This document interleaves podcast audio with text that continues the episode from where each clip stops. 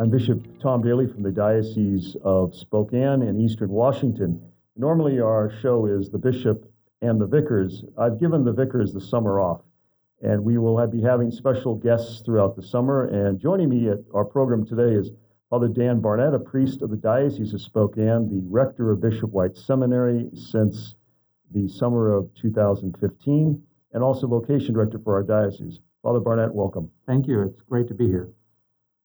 Tell us something about your life. You are originally, I think you told me, from a small farm in Ohio, and you ended up in the Tri Cities, or is that something I just imagined? Well, a little bit of imagination. Yeah, I, I was born in Ohio. We moved out to the Tri Cities when I was going into sixth grade, and so lived there and uh, graduated from high school down there, public high school, and then uh, came up to Gonzaga, graduated, and stayed in uh, Spokane and then entered the seminary in 1995, and then uh, was ordained in 2000. You studied the North American uh, in Rome, and then came back. Where, where, was your first assignment? My first assignment was in Pasco, so mm-hmm. it's just across the, the river to the mm-hmm. north from Kennewick, which is where my folks live. And um, I was there for two years as a parochial vicar. It was a great assignment. I was uh, scared. I remember uh, Bishop Skylstad asking me, I think two weeks or so before I got there, you, you do speak Spanish, right? Mm-hmm. like, uh, nope. so I learned it on the as best I could on the on the fly and in the confessional, and so you know the confessional lines for the guy who doesn't speak mm-hmm. Spanish are pretty long because we don't know what they're saying. So that was true when I was growing up. The priest who spoke almost only Italian had long lines uh, for the confessional. Yeah. So then after that, you were you've been pastor several places before I asked you to, to become the uh, rector of Bishop White. Uh, tell me something about your pastoral experiences. Sure. So in 2002, um, I was assigned as pastor of both St. Francis Xavier and St. Patrick up here in, uh, in Spokane, in the Hillyard neighborhood in St. Patrick's, and just a little closer to downtown with St. Francis Xavier. I was there for five years. Um, we had a school, so it was a very uh, unique situation because I was replacing two pastors. Um, so it was the first time that they were twinned.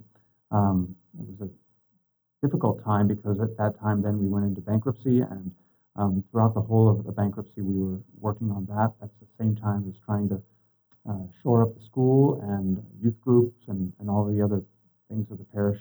Um, the same time in that uh, in those years the missionaries of charity opened the convent there at St. Pat's and the um, Sisters of Mary, Mother of the Church. That initial break from Mount St. Michael's happened.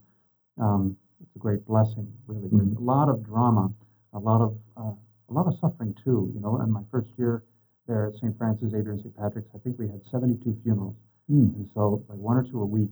And so, and I didn't know most of them because they were new, and um, so there was a tremendous amount of of, of pastoral work to be done. Um, then I was assigned down as pastor in St. Patrick's in Pasco, which uh, completely different uh, in so many ways. It's just a, a giant parish. When we um, were there, uh, I was there for six years as pastor, and it was I think 9,300 families, mm-hmm. and so it's larger than most of the parishes in Spokane combined. And so um, just a tremendous number of, of, sacraments and confessions, hundreds of confessions a, uh, a week, and uh, dozens of hours and lots of weddings and 700 confirmations or something like that. it was crazy. Mm-hmm. Um, a lot of work. And then um, after six years there, I was assigned to about the opposite end of the of all the spectrum uh, spectra you could think of, uh, up in the northern kingdom, as we call it, in Stevens and Ferry counties, uh, Colville, Kettle Falls, Northport, Republic, and Curlew. So I had five parishes along with Father Smedley, uh, who was the vicar up there, and so we that is a lot different. mm-hmm. a lot of windshield time driving, um, but about I think 50,000 miles on the car in, in two years, and uh, driving around. And then uh, you asked me to come and be the director of the seminary and vocation director. So, with that vast amount of experience, when I was asked by uh, then Archbishop, now Cardinal Levada, to be the vocation director for San Francisco, I was at the time uh, teaching high school, and I was, I believe, by then in the school already nine years. I've been sent off to graduate studies, but I was asked to become the vocation director and had that position for nine years until I became auxiliary bishop, um, and then, of course, coming here. I asked you uh, I had polled the priests of the diocese while I was still auxiliary bishop in San Jose as to who they recommended, and uh, Father Barnett was listed as one of the top choices. And so I, I asked him to take on this ministry. Having a good knowledge of that from my own nine years' experience and serving one year as a rector uh, at St. Patrick's Seminary, Menlo Park, what have you found, Father Barnett, to be the uh, blessings of these three years going on four in your ministries? There's going to be a question about challenges, but let's look at blessings for Well, I was thinking about, as you said that, the holding of it, there's a line that I, I saw somewhere that most of what I am today I owe to people to whom it is now too late to punish. Mhm. so um, uh, well, it's, you know, uh, the, the blessings are, my spiritual director back in the, in the seminary told us, go where you're sent, stay where you're put. That was Mhm. uh, his parting advice to us. And it's really good advice for a, a um, diocesan priest because I didn't have uh, any of the, the skills that I thought were needed in any of the assignments. In fact, it wasn't any of the assignments that I had desired, frankly. And um, I, every one of them thinking, what am I, what are they thinking? Why are they putting me here with this? Um, I don't have the skills. I don't have the, uh, what's, what it takes. Um, but uh, I think think back often to those things. Go where you're sent. The Holy Spirit's in charge, and He'll provide the gifts that you need because it's not about me. It's not about what I have to offer. And, and everybody has a different skill set and different um, desires and likes and stuff. But at the end of the day, it's really not Him. And frankly, at the beginning of the day, it's not about the, the, the individual guy. It's about God working through him, which is exactly what um, we experience every day. You know, the, the sacraments, which is really the part and parcel of being a, a diocesan priest. It's the sacramental life, lots of confessions. I remember, like Cardinal Dolan, now Cardinal Dolan, then it was Monsignor, was talking to us about funeral homilies, and he said, you know, you're going to have probably four or five funeral homilies stock in trade. And I, after about a month of uh, my assignment in St. Pat's and St. Francis, I thought, five homilies, that's, that'll get me through a week. Mhm. so I, what am I going to say? And, and so therefore, the, the, just the very practical thing is how do you, what do you say to the people in the hospital? And if it's just canned lines and things like that from tips or newsletters, that isn't good enough. And, and it's not what people need or want. And so the Holy Spirit does step up and he, he actually works through. So that has been a great joy. It's being, it's, and it's freeing because going into these situations where I have no idea of what I'm doing or how to say things or, you know, it's in another language, I just got to trust that the Holy Spirit's going to show up, and He does. And our Blessed Mother, she shows up, and um, and they, they work through you. And, and so And there has to be an openness because when you're a vocation director, uh, there is the National Catholic, uh, the, the NCDVD, which is the Coalition of Vocation Directors. I serve uh, as the bishop's liaison from the Clergy Consecrated Life and Vocation Subcommittee of the, the Bishops' Conference. But there are ways, I mean, to assist the vocation director. So, again, your, your blessings uh, you've received, of course, is the knowledge that. Um, the Lord is guiding you. And we have a strong in our diocese with Our Lady of Lourdes as our patroness. We've asked, uh, since I've been the bishop, in keeping with that tradition of St. Bernadette and Lourdes, who prayed uh, a sixth decade of the Rosary. In fact, many statues of, of Mary from Lourdes have, if you look closely, a sixth decade, which is for vocations to priesthood and to consecrated life. We also are praying in that for our families, because families that strive for holiness are open and uh, are very fruitful uh, ground for vocations to priesthood and religious life. So uh, those are the blessings. Again, seeing that. What have you found to be some of the challenges? I know this this they can be many. Sure. The, the challenges, you know, there are some that are on the surface, such as, you know, I didn't speak Spanish, and so I had to figure that out. um, and, and there's there's uh, there's uh, other things like administration and plumbing and boilers and all that kind of stuff that, that you have to figure out. Um, so th- those, but those things are not the, you know, education solves those and other Mhm. amount of volunteers and, and we have wonderful lay people that help. Um, the biggest challenge that I have found is um, making it real for people. And it's not, it's not like it's an impossible thing. It's a, just a consistent challenge to make the gospel incarnate. instead of just some abstraction. And so finding continually the ways to make the faith alive. You know, I, I ask people the question, what would be the difference if Jesus didn't rise? What in practice would change in your life if he, in fact, was still in the grave? And if I can't point to something in my life, how I act, how I speak, what I do, certainly I'd probably dress differently, I think, I'd like to hope. But, um, but would anything change? And so to make the faith alive, especially for young people who are asking, why should I go to church? Why should I care? Why should I be a priest? And if we can't answer that question, you say, well, this is why you should be this. Or parents, you know, like you said, that um, the, the family is the seedbed of really the first seminary. That's what the word means. Seminary is the seedbed. It's the seedbed of vocations, not just to the priesthood and religious life, but to eternal life, you know, to, to being a Christian. And parents are the ones who model that. They're, they're not just doing something because they've been told to. They've fallen in love and they're with another person because they feel called to that and they can't imagine, they can't think of their life in, without that person. So it's a response really to a call and bringing that down to brass tacks, like to say, well, this is therefore what I should do next. How do I get from this desire to serve God in the general, the abstract, or to be a good person, and to actually then make a decision to do something like enter the seminary, go into the, do a come and see with the sisters, or um, call, pick up the phone and call the girl and ask her out on a date. I'm not sure if people do dates anymore, but well, they probably text, but that's for another episode on technology and spirituality. But you have seen uh, in our conversations, uh, as as you as rector and vocation director, that we do have um, we have parents. One a, a, challenge of that family, which we're hoping is uh, desiring to grow in holiness, is that sometimes parents uh, get in the way of uh, a young man, in this case, or a young woman uh, with religious life, discerning. I know from my own time, there was a young man who had signs of priesthood, uh, not clearly as, as some others who, for them, it was fear entering. But in this particular case, um, it was opposition, opposition of his uh, mom to the priesthood, though he had brothers.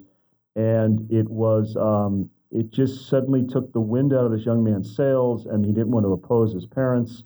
And suddenly that desire, uh, that joy that he felt at his call wasn't there. So I'm sure, and you have seen similar challenges, and we're going to take a break shortly. And when we return, uh, maybe for our listening audience, we can focus on some of what we would hope um, families and parents, maybe grandparents, parents, what they can do uh, to encourage vocations and maybe ways that they might be able to bring them up, bring this topic up in a very natural way.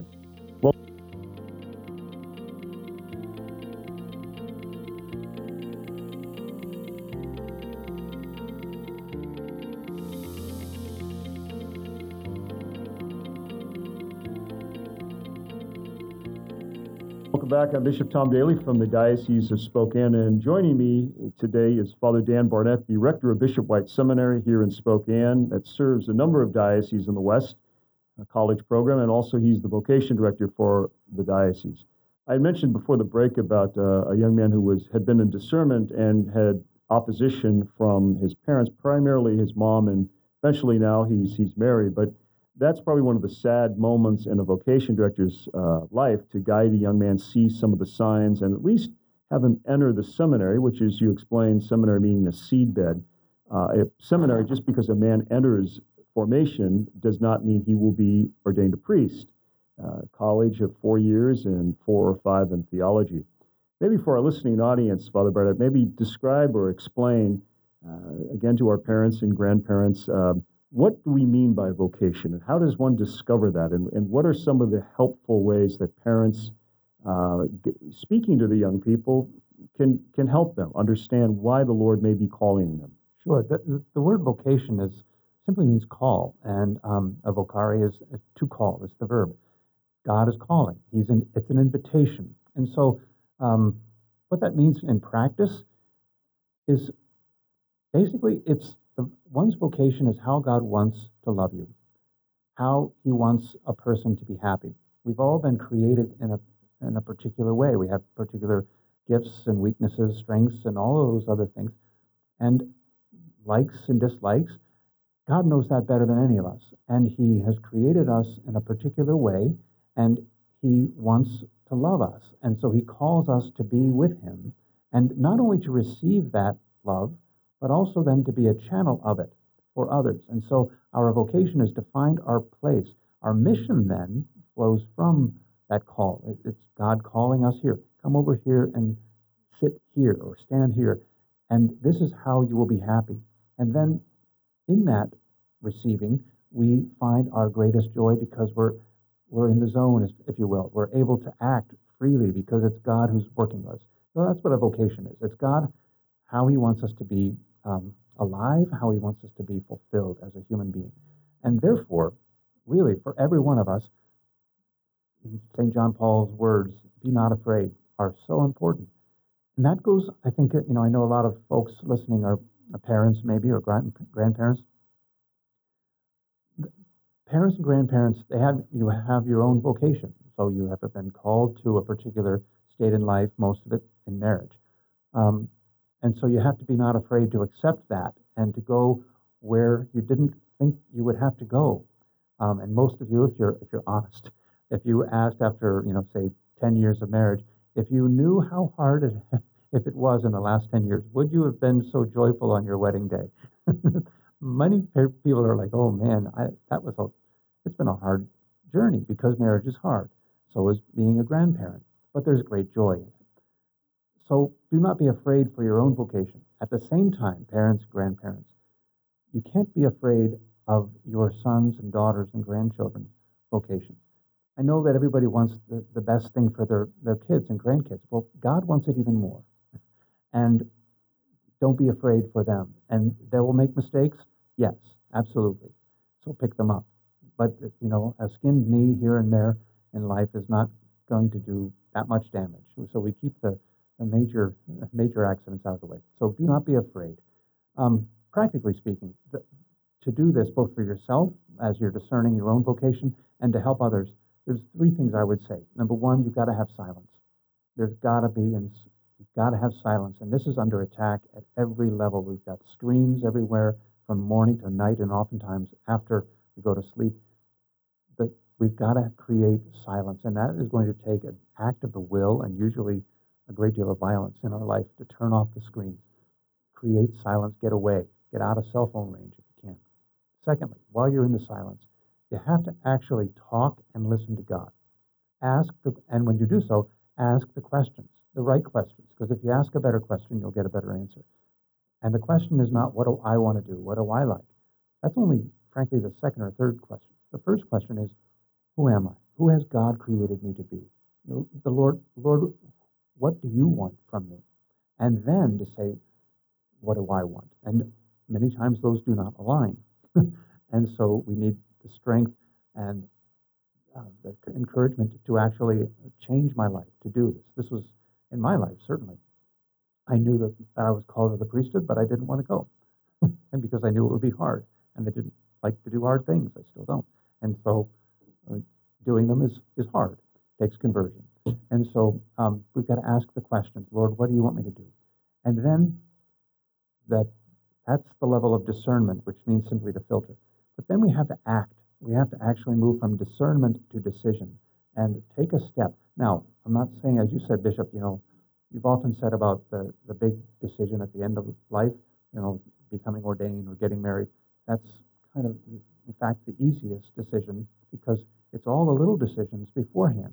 And so, for a man who's thinking, I think I'm called to be a priest, well, you need to maybe enter the seminary. to Say, well, it's not a lifetime commitment, it's a year. And the question is not, are you giving your life away? You're asking, can you do this for a year? And then maybe another year, and then maybe two years after that, and then maybe four for theology. Okay, so we've got to move to an increased level of freedom as young men and women. With with the uh, calling, um, I spoke about you. You must uh, make a series of small yeses before you can make the big yes. And maybe the big yes is to enter the seminary.